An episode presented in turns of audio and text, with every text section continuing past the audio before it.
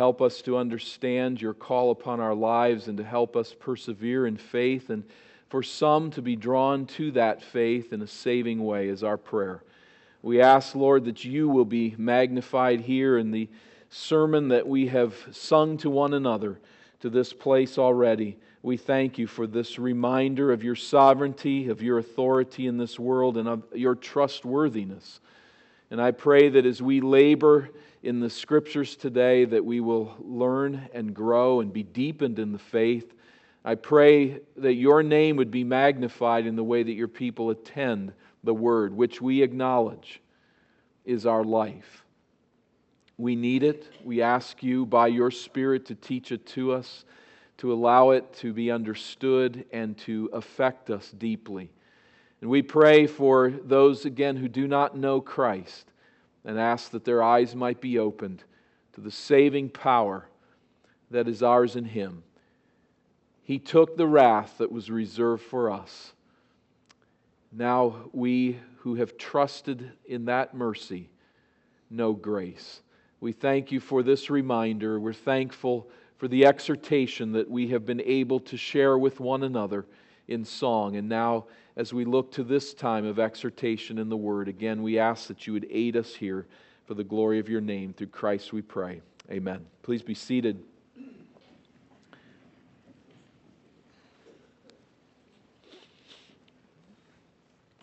As born again disciples of the Lord Jesus Christ, we know that we are saved by faith in Christ's death and in his resurrection. And we know that as God's people, we live by faith. We are called to live in steadfast, dependent trust in the Lord.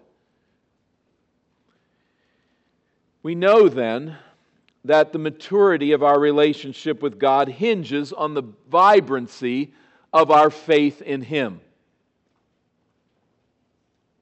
But then there's the great irony. We naturally shrink from virtually every faith building experience. Faith in God is strengthened in the dark. We know this. Faith in God is nurtured by trials, it's nurtured by money problems, it's nurtured by relational conflict. It is nurtured, faith in God, by disappointment and tragedy, by disease and by death. Yet we spend our days hoping such things never happen to us and fretting that our faith may not be strong enough to handle those that do happen. If you're tracking with me to this point, I have two ideas I want to share here at the outset. Don't spend time fretting over the weakness of your faith. Do you do that? I do at times. Would my faith stand under that pressure? Will my faith stand under this trial? Don't spend your time worrying about whether your faith is strong. Focus your attention on the trustworthiness of God. Focus on the trustworthiness of God. Secondly, don't live in fear of the next trial that may befall you. Ground your faith in the sovereign purposes of God. Know that whatever comes to pass is by His design, and know that well. So don't focus on the weakness of your faith, but focus on the trustworthiness of God. And don't worry about the trials that will come to build your faith, but rather put in deep roots into the purposes of a sovereign God and His providence. Now, these two lessons are vital. They're lessons that flow from the book of Habakkuk as we come to the end of this series, as three chapters of this book of Habakkuk in the minor prophets. We see Habakkuk's journey of faith, and this is one, these are ideas that we learn from that journey. We draw this book to a close then today, coming to the third chapter. But remembering this first chapter, the book starts out with Habakkuk saying, I'm distressed. The godless are prospering in Judah. How can this be? It was a godless culture that was now prevailing, and the prophet wonders why God fails to judge the wicked.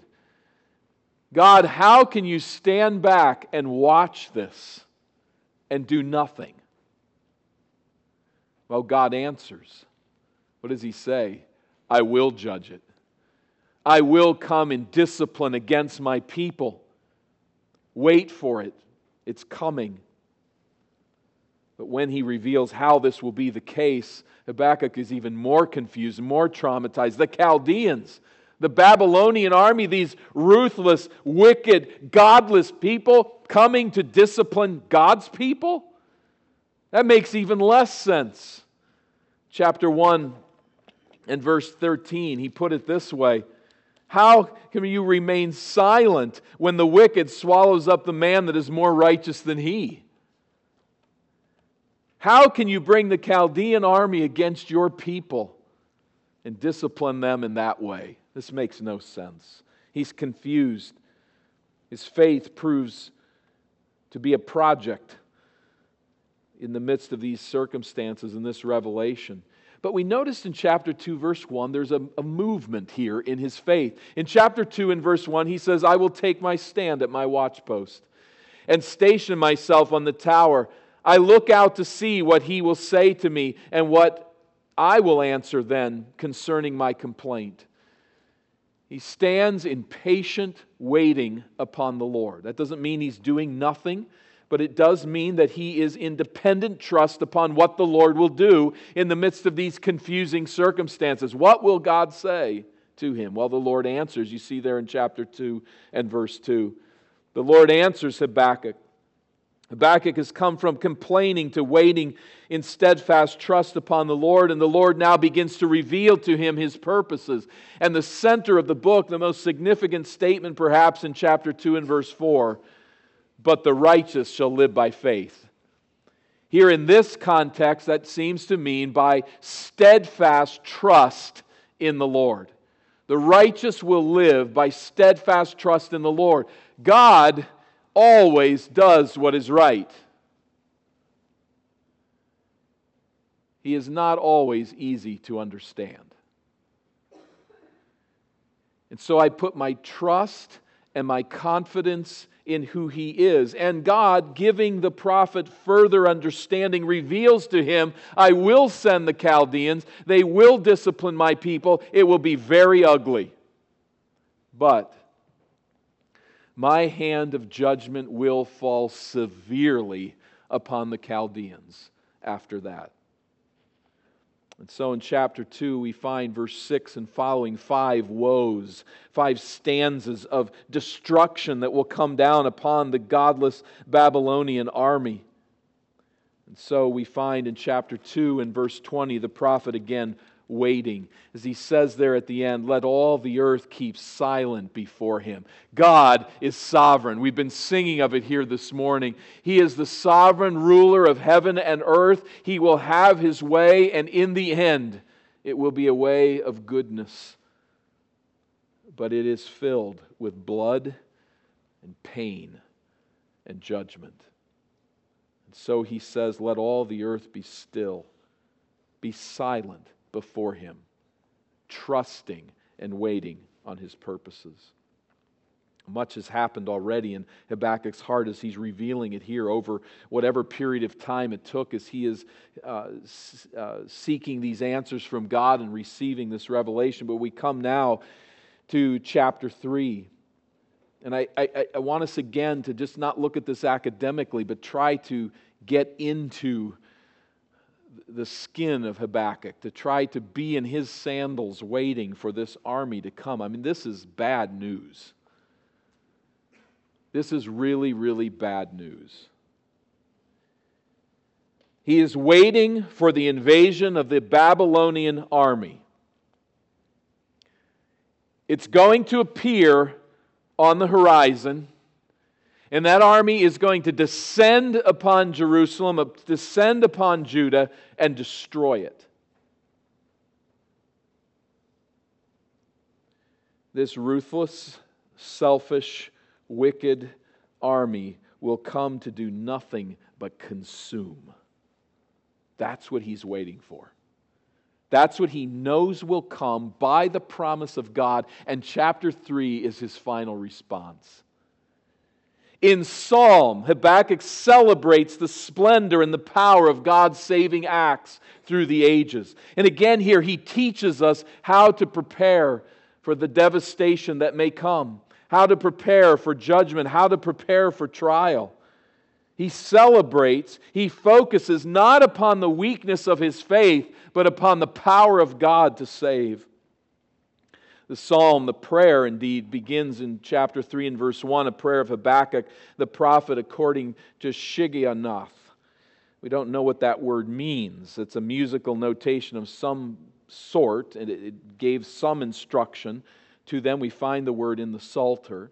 Uh, notice chapter 3 and verse 19 at the very end. You see that this whole psalm is given to the choir master with stringed instruments. So we have this musical note at verse 1, and it is given to the, um, it's used for liturgy, for the singing of God's people. This is an ancient text of what they would sing to the Lord. And in verse uh, verses 3 and 9 and 13. You also see in the column there, perhaps, and maybe italicized as it is in, in my copy of Scripture here, is Selah. Selah. Again, we don't know what that means either, but again, it is a musical term, again, found often in the Psalter. So this is, a, this is to be sung. This is a song, a poem, indeed a prayer to God. You can pray and sing to God. We've done that here this morning. We, we ended with it, didn't we? Sovereign Lord. We're, we're addressing the Lord. We're singing a prayer together. And that's what he desires Israel to do together as God's people to sing this prayer and passing it on this way to the liturgy of the chosen people. It is passed on to us. And we can sing this song we can know these truths and rejoice in them together today. And so, as we look at this poetry, let me just say a couple of things about it first, and that is it is um, uh, both in form and content. Hebrew scholars see it as one of the most majestic and poetically robust passages in the Bible. This is not easy text. Israel sang it, and thus, in singing this difficult text, they learned the truths of God. They didn't read it the first time and say, I got all that. They sang it over and over again, and slowly the doctrine of truth permeated their souls. There's no other way to read this. It's, it's, it's in a literary sense, it's beautiful. It is structured in a way that shows tremendous uh, skill and creativity. And yet it's deep and profound in its theological content, pointing to the saving purposes of God. So, as Habakkuk faces severe worries, he grounds his faith in the larger picture of God's sovereign judgments in salvation history. A prayer of Habakkuk, the prophet. Here it is, verse 2. O Lord, I have heard the report of you, and your work, O Lord, do I fear, I reverence. I know what you've done. I've heard what you've done. Which way is Habakkuk looking? His focus is turned to the works of God in the past. Based on God's character as revealed in those historical acts of sovereign intervention, Habakkuk prays. Verse 2 in the middle of the verse In the midst of the years, revive it. In the midst of the years, make it known. Is he saying, I've heard of the wonders of your acts. Do it again. Come again. Revive your acts to save your people, I pray. In the midst of the outworking of your sovereign saving purposes, continue to, to uh, intervene, continue to reveal your glory and save your people. The end of verse 2, he says this, this simple phrase In wrath, remember mercy. Or we could add to it, perhaps he's saying, But as you do, as your wrath comes upon your people, remember mercy. When we stand back and take in the big picture of redemptive history, we recognize that God's people are in what we might call a friendly fire situation all the time. God's judgment does continue to fall on the nations of the earth that rebel against Him, but in every one of those nations are some of God's people. And so they're always in a friendly fire situation, as we see in perhaps we could just say, for instance, Syria today. There's Syrian believers who are in situations where they have nowhere to run, nowhere to hide, nowhere to go, and they're just waiting for someone to knock at their door and say, Deny Christ, die, leave, or pay us a lot of money. And then if you pay us a lot of money, we'll be back. That's their deal. It's a friendly fire situation. The judgment of God falls. The trials of the nations come, and the raging against Christ as Lord and Savior is expressed as people misuse people. But in the midst of it are God's people. And so Habakkuk says, In your wrath, remember mercy. Be merciful to those who suffer. And so we should pray as a church for our brothers and sisters in Christ who are suffering through the world as God's judgment falls on people and say, well, what judgment is there of God in these things? It's their own sin that brings its own, judgment many times. In wrath, remember mercy. Remembering the past, he says in verse 3, I think here speaking of the Exodus, God came from Teman and the Holy One from Mount Paran. His splendor covered the heavens, and the earth was full of his praise. His brightness was like the light. Rays flashed from his hand, and there he veiled his power. Before him went pestilence and plague, followed at his heels. Teman and Paran are in the region of Mount Sinai, where God descended in an intimidating display of power on the mountain to give his law to Israel. And here, speaking of the flashing brightness that veiled his power, may be a reference there to Mount Sinai. It would be fitting also to, as a reference to the glory cloud that led Israel out of Egypt to Mount Sinai. I don't know that it's necessary for us to be specific to find the specific reference in each of these cases, but certainly the pestilence and the plague may refer back to Egypt. Uh, perhaps, if we, depending on how we take these locations, it could refer to the conquest of the nations in the promised land as well. But we see here the light of God, the splendor of God, the power of God, and the judgment of God in these past events. In verse 5, God stalks through the earth like a giant displaying his glory. In verse 6, he stops. He stood and measured the earth. He looked and shook the nations. Then the eternal mountains were scattered, the everlasting hills sank low. His were the everlasting ways. Figuratively, as this God stalks through the nations, he stops and he sizes up the earth and he grabs a hold of the mountains which cannot be moved and he shakes them in fact, he comes down with a hammer or with a fist, as it were, and smashes them to dust. No nation, no matter how proud or powerful, can do anything but cower fearfully in his presence. The nations of the earth can knock down a man made wall, but they cannot attack a mountain. They can't destroy it with their spears. God can, and He does. I saw, verse 7, he says, the tents of Cushan in affliction. The curtains, that's reference to tents, I think, as well. The curtains of the land of Midian did tremble. This reference to tents and curtains, probably referring to the nomadic peoples who are fleeing from the glory cloud that is leading Israel out of Egypt and fleeing from Israel as they are coming in mass to the promised land. Trembling before the awesome God of Israel. Verse 8 Was your wrath against the rivers, O Lord? Was your anger against the rivers or your indignation against the sea when you rode on your horses on your chariot of salvation? Poetically marking the arrival of God's advance, Habakkuk now is addressing God directly. God splits the Red Sea. It's as if his horses churned up the sea and dried it up for Israel to walk through. And God stopped the flow of the Jordan River to allow the Israelites to come into the land.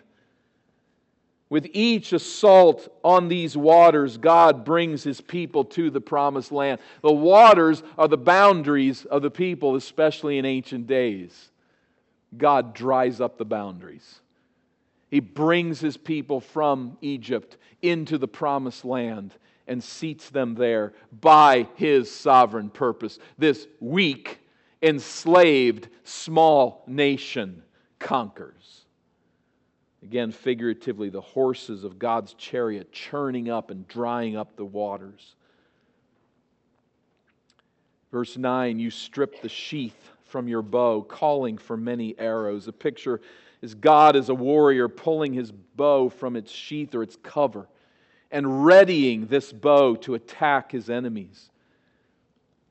Calling for many arrows is a, a confusing phrase, but uh, might see a marginal note there, not sure how to translate the Hebrew. But the idea, of course, is of a warrior preparing.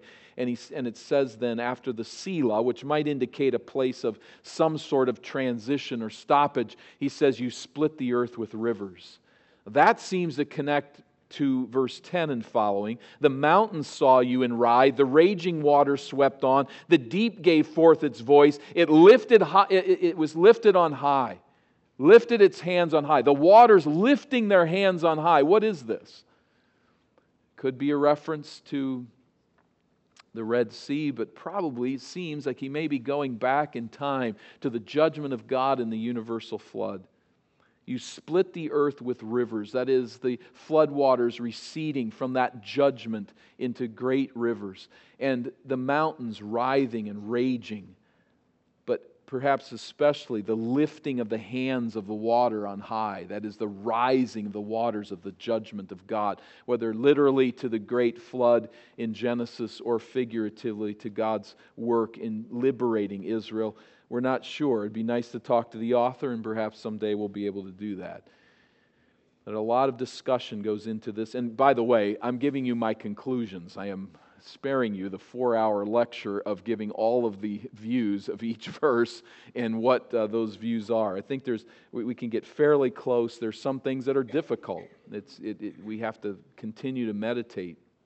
Verse 11 the sun and moon stood still in their place. At the light of your arrows, they, as they sped, at the flash of your glittering spear, could very possibly uh, be a reference to Joshua and the defeat of the Amorites as the sun stood still on that day. But ultimately, it wasn't the arrows of Israel, it was God's arrows, the flashing and the glittering of his spear that defeated the enemies of God. Nature itself, in the reference to the sun and the moon, is subject to God's purposes.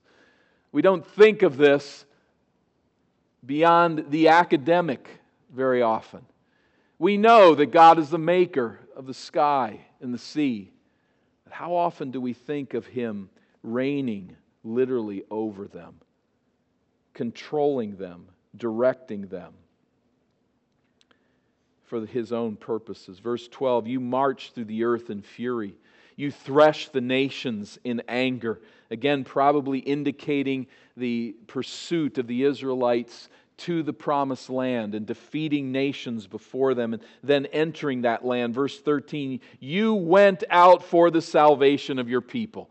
I could serve as a banner over the judgment of God, his purposes in that judgment to save his people was the purpose. He has a people, He has a chosen people, and for them He labors in salvation always.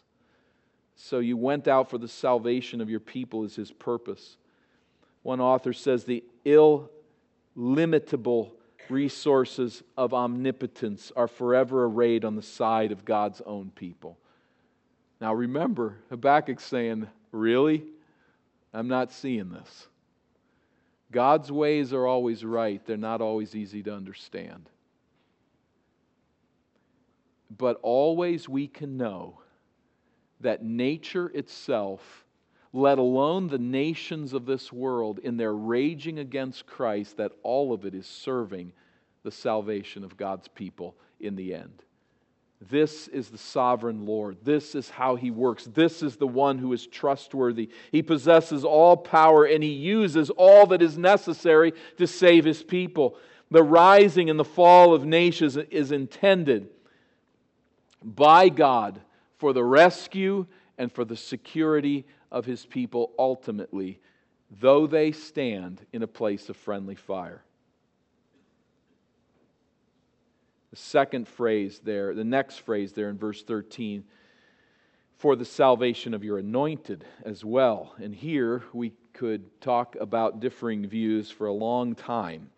Uh, I'm persuaded at this point that the anointed one is a reference back to the prophet Isaiah, who refers to the anointed one being King Cyrus of Persia.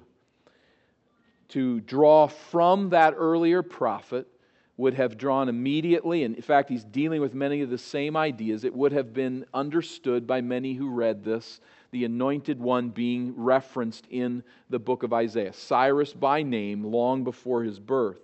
Now, obviously, the reference points to the greater anointed one, ultimately, of whom Israel, uh, of, of whom Isaiah rather spoke. That is our Lord Jesus Christ, is ultimately the anointed one, the one who would rescue his people not only from Babylonian captivity, but from sin.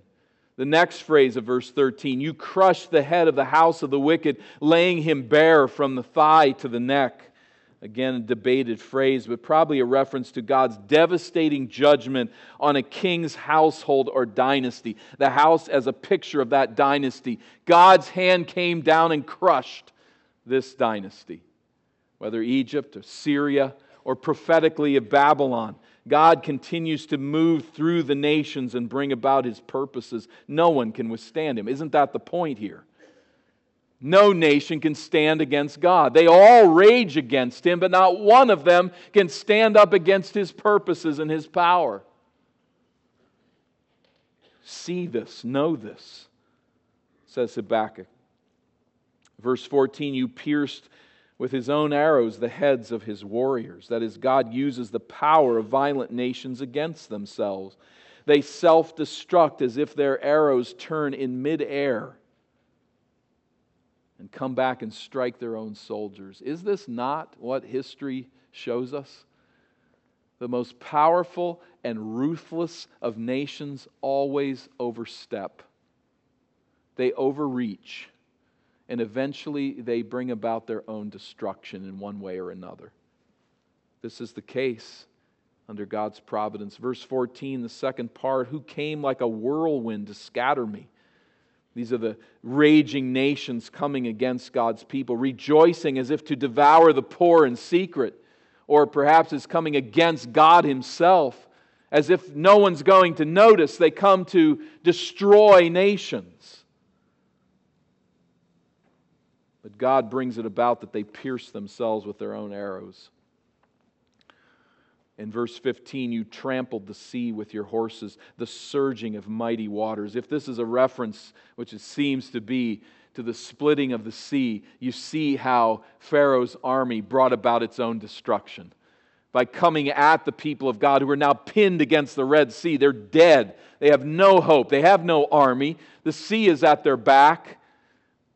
But in coming against and raging against God's people, the Babylon or the uh, Egyptian army rather actually comes up to the place of their own destruction, entering into the parted waters of the Red Sea. This, the army is destroyed. And so, the poetic picture here, verse 15 you trampled the sea with your horses, the surging of mighty waters. You drowned Pharaoh's army who attacked your people.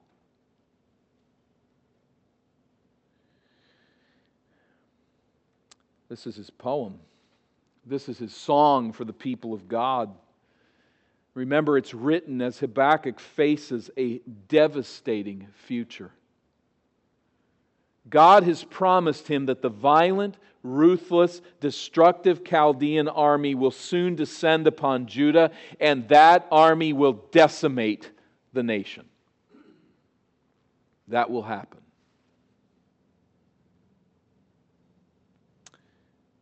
You notice Habakkuk's response is not, I'm going to run to Egypt. I mean, I, I'm no dummy. I see what's coming.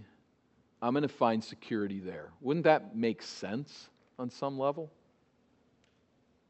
He also does not respond in despair. This is horrible. We're going to lose our nation. We're going to lose everything that we know. And, I, and he doesn't curl up in a ball and wait. He doesn't ignore the future.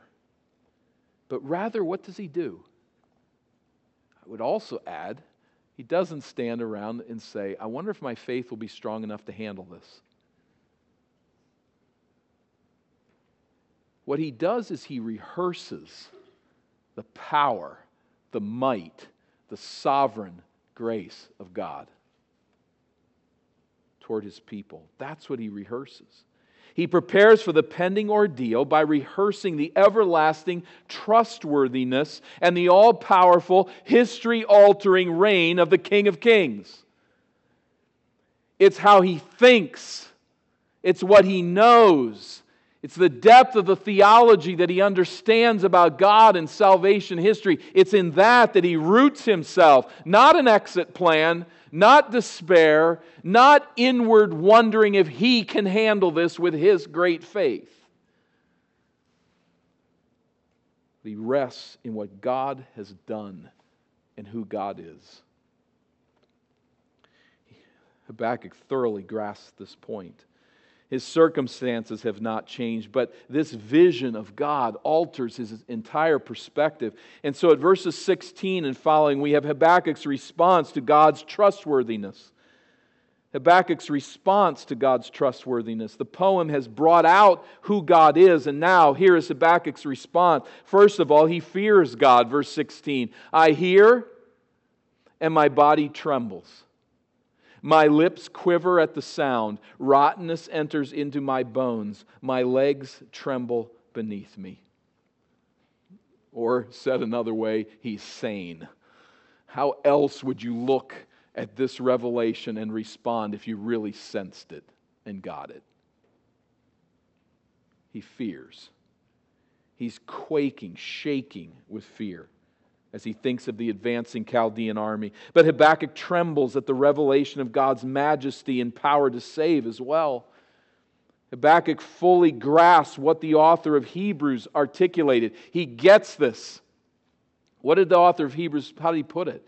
It is a fearful thing to fall into the hands of the living God. For our God is a consuming fire. Habakkuk sees that and gets that, and he trembles in fear. Amazingly, this intense fear eventually served to calm Habakkuk's soul. At first, there's no other way to see this, but the power of God is, is, is frightening. But notice where he moves very quickly, the end of verse 16. Yet I will quietly wait for the day of trouble to come upon people who invade us. I will wait for the day of trouble, for the judgment of God to fall upon the people who invade us. There's some ugly business between now and then. One day, as God has promised, his judgment will fall upon this godless Chaldean army that is out to do nothing but hurt people for its own selfish purposes. That day will come. And I trust in that. You fill in the nation fill in the leader, fill in the genocide taking place at this moment in Earth's history or that will take place in the future. Fill in whatever blank you wish. God will bring justice.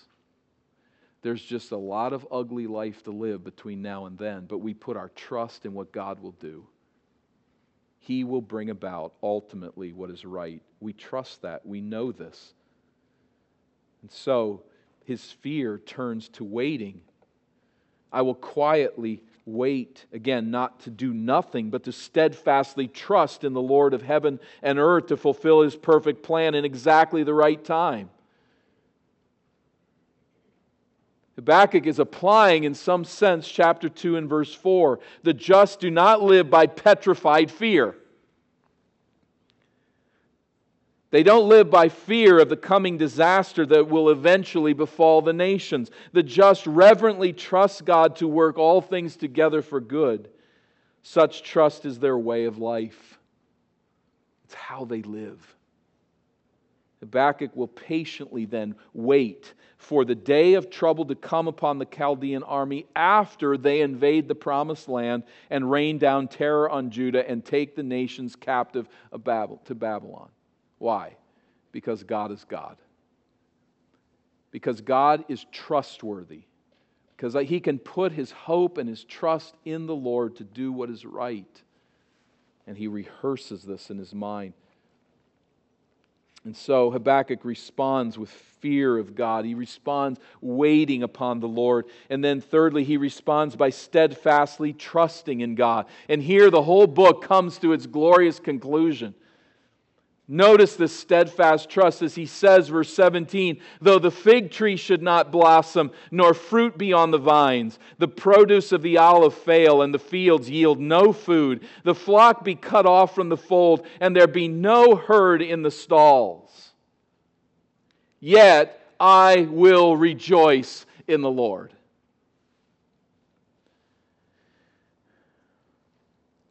You see verse 17? If these things happen, should these things happen, or these things will happen. This is what God has promised is going to happen to Judah. Israel's fig trees and olive orchards, their vineyards and the grain fields, their flocks and herds producing milk and meat and wool for clothing, all of it would be ripped from their hands. The grocery stores would be leveled the clothing stores would be leveled. All of those things in which we find joy in such an agrarian culture, our sustenance, it's going to all be gone. That's what he's facing. Habakkuk is not looking at the loss of his job. He's not facing being cut from the team. He's not facing divorce or the death of a family member. He's not declaring bankruptcy. He's not facing the challenge of just being told that he has a terminal illness take all of those disappointments and those matters of loss and the difficulty of all of it and pile it together and times it by a hundred. That's what he's facing. He is facing the death of his whole culture.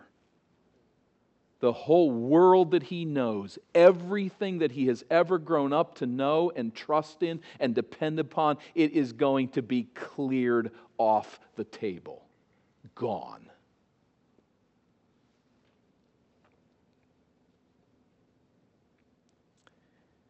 And he says, Yet I will rejoice in the Lord. I will take joy in the God of my salvation. Which says to us if you have God, you have everything. Now, He does supply, He must protect, He must sustain our life, but that is in part what Habakkuk is saying. I have God, I have all. I have all. See, what we're witnessing here, this is, this is stunning. So, God take everything off the table, sweep us clean so that we have no way to sustain our own life and we're taken captive and our whole culture, our whole nation completely disappears. I can trust in God. I can rejoice in my relationship with Him. What we're witnessing here is not Habakkuk's great faith in God. What we are witnessing here is Habakkuk's faith in a great God. There's a huge difference. It's not the strength of Habakkuk's faith that matters. It's the trustworthiness of God that matters. What he's been re- rehearsing here in chapter 3 is not, now, here's where I trusted God for the first time. Here's my heritage and my upbringing. Here's how I have demonstrated the power of my faith that will sustain whatever is brought against me. That's not what he's rehearsing. He's rehearsing the steadfast power and trustworthiness of God. And this poetic rehearsal of God's splendor and sovereign power to save is preserved for us, that we might ground our faith in God's self revelation. You know, there are for all of us Habakkuk 3:17 experiences somewhere in our future. A day when the only thing we can rejoice in is God.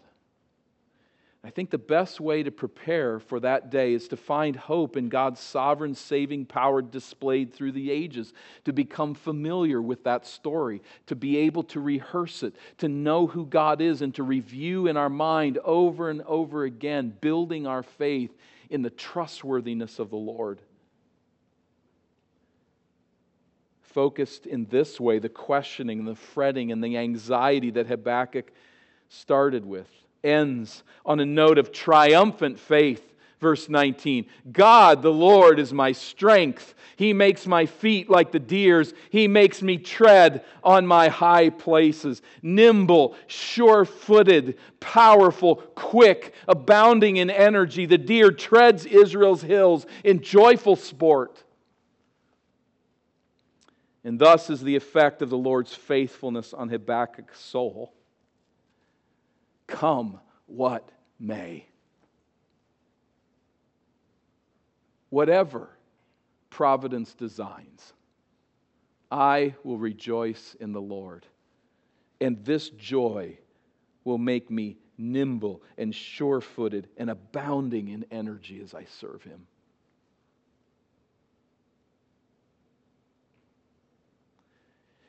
Choir master, Put it to stringed instruments and let God's people sing. This book provides us with a glorious, faith building vision of God, the God who rules from heaven's throne. Do you know it? He rules from heaven's throne with absolute authority, with all powerful purpose, working all things according to the counsel of his will. He is sovereign over evil. He is absolutely trustworthy. And we sing together as a church to remind ourselves of these truths that our world does not want us to ever think about. This book reveals that the, re- the remedy of our weak faith is to concentrate focus on the trustworthiness of God we must rehearse the truth that He is all powerful, that He is all knowing, that He is all wise, and is tenaciously loyal to His people. He's confusing. And so we don't always see this. He does things in ways we don't understand. And so it doesn't always look like this. But this is the reality. We can trust God in the dark no matter how dark and foreboding the unknown path ahead, when we learn who He has revealed Himself to be. So a Habakkuk 3:17 moment will visit us somewhere, if merely in death. I think we can conclude our hope in God on that day will rise no higher than our vision of God today. Our hope in God in the moment of trial will rise no higher than our vision of God right now keep growing, keep deepening, keep knowing the sovereign purposes of a God who works all things according to the purpose of his will. You'll need it. If in no other time, you'll need it in death, but you'll need it. And of course, the trial will deepen you. The trial will deepen that faith. But with every trial comes a deepening of faith that prepares us for that day when we have nothing to depend on but the Lord and will say in our soul, In this moment, I am nimble and sure footed and filled with joy in God alone. Habakkuk encourages us away from the imbalance of the doomsday prophet on the one hand and the prosperity gospel on the other hand. The doomsday prophet, the fearful obsession with the pending destruction, as real as that may be. And on one level, I'd rather deal with the doomsday prophet because at least they understand what's coming. The doomsday prophet on the one side is fearful obsession. The prosperity gospel on the other is a mindless and dangerous ignoring of God's pending judgment on the nations. We don't want to think about that. We're busy getting things from God. Don't trouble us with talk of judgment. Now, some of those uh, speakers do talk about the judgment of God, but it's always against the people who don't pull the right levers, never against them. There's no friendly fire talk coming with them. It's do the right things, pull the right levers, and God will pour down riches upon you. You'll win the lottery.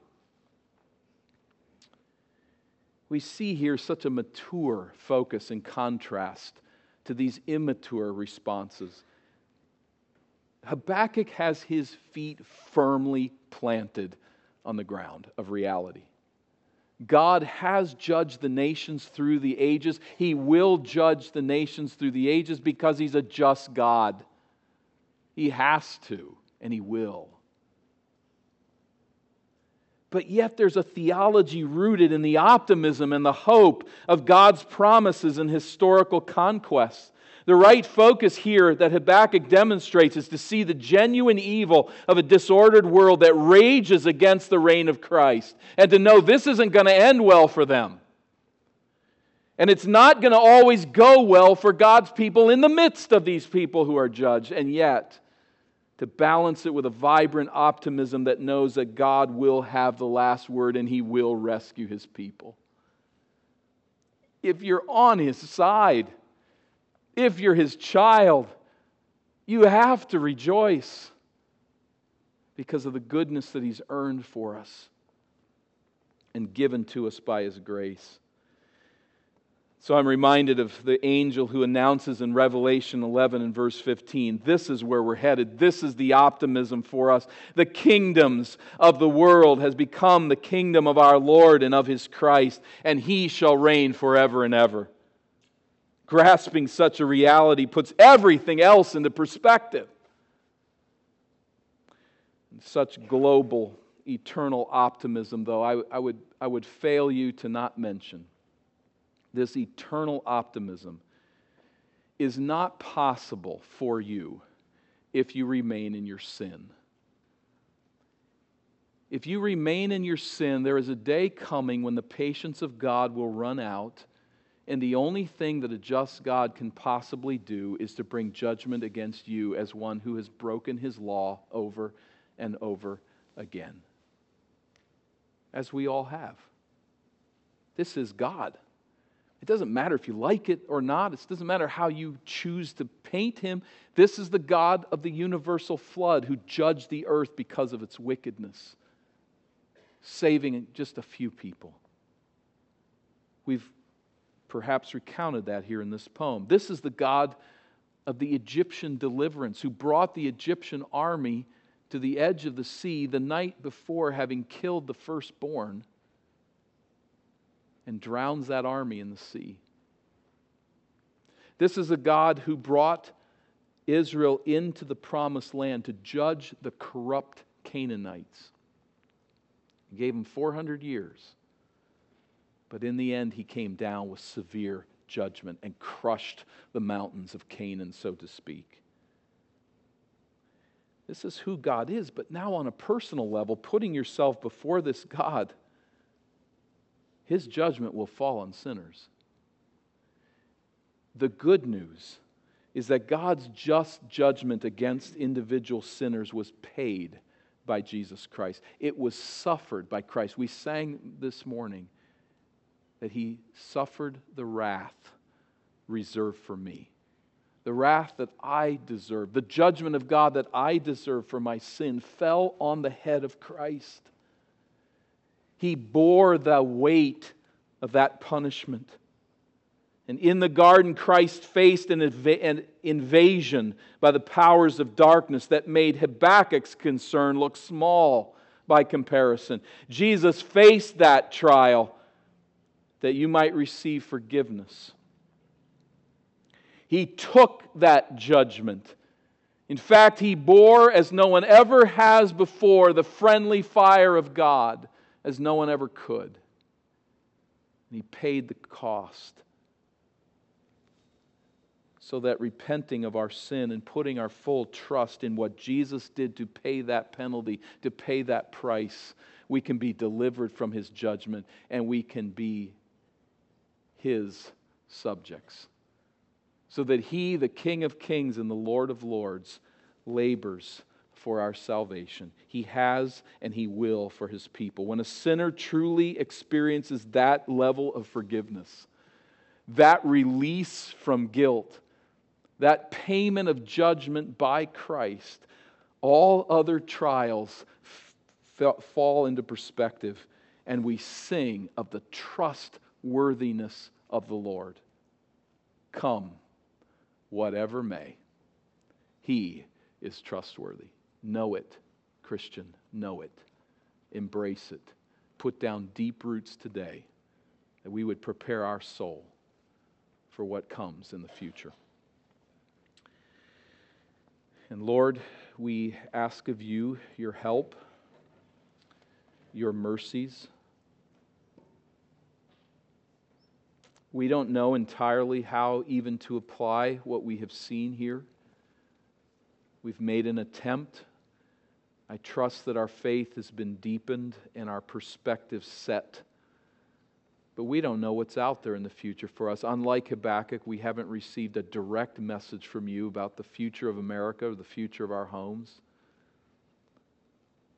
But I thank you that come what may, you are trustworthy. May we help each other as a congregation receive that truth and remember that truth. And when we get disheartened by the small trials that we face in this world, May we remind one another graciously and in, in, an edifying way of who you are. That you are utterly, absolutely trustworthy. That you always do what is right. That you always labor to save your people. That you are always working all things according to the counsel of your will. May we be reminded because the world we see does not help us.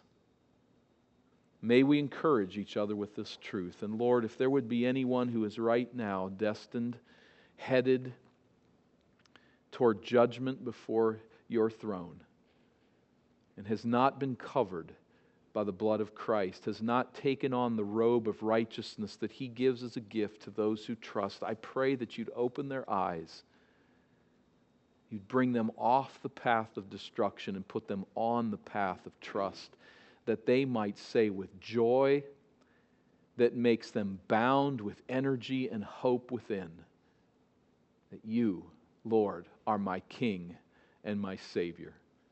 Bring that joy and song to us as a church, to those who do not now yet know you as Savior, and may we sing forever and ever of the glories of our Lord and King. And in this time, come what may, may we remain faithful, not because our faith is so strong, but because you are absolutely trustworthy. This we pray in the name of our Savior. Amen.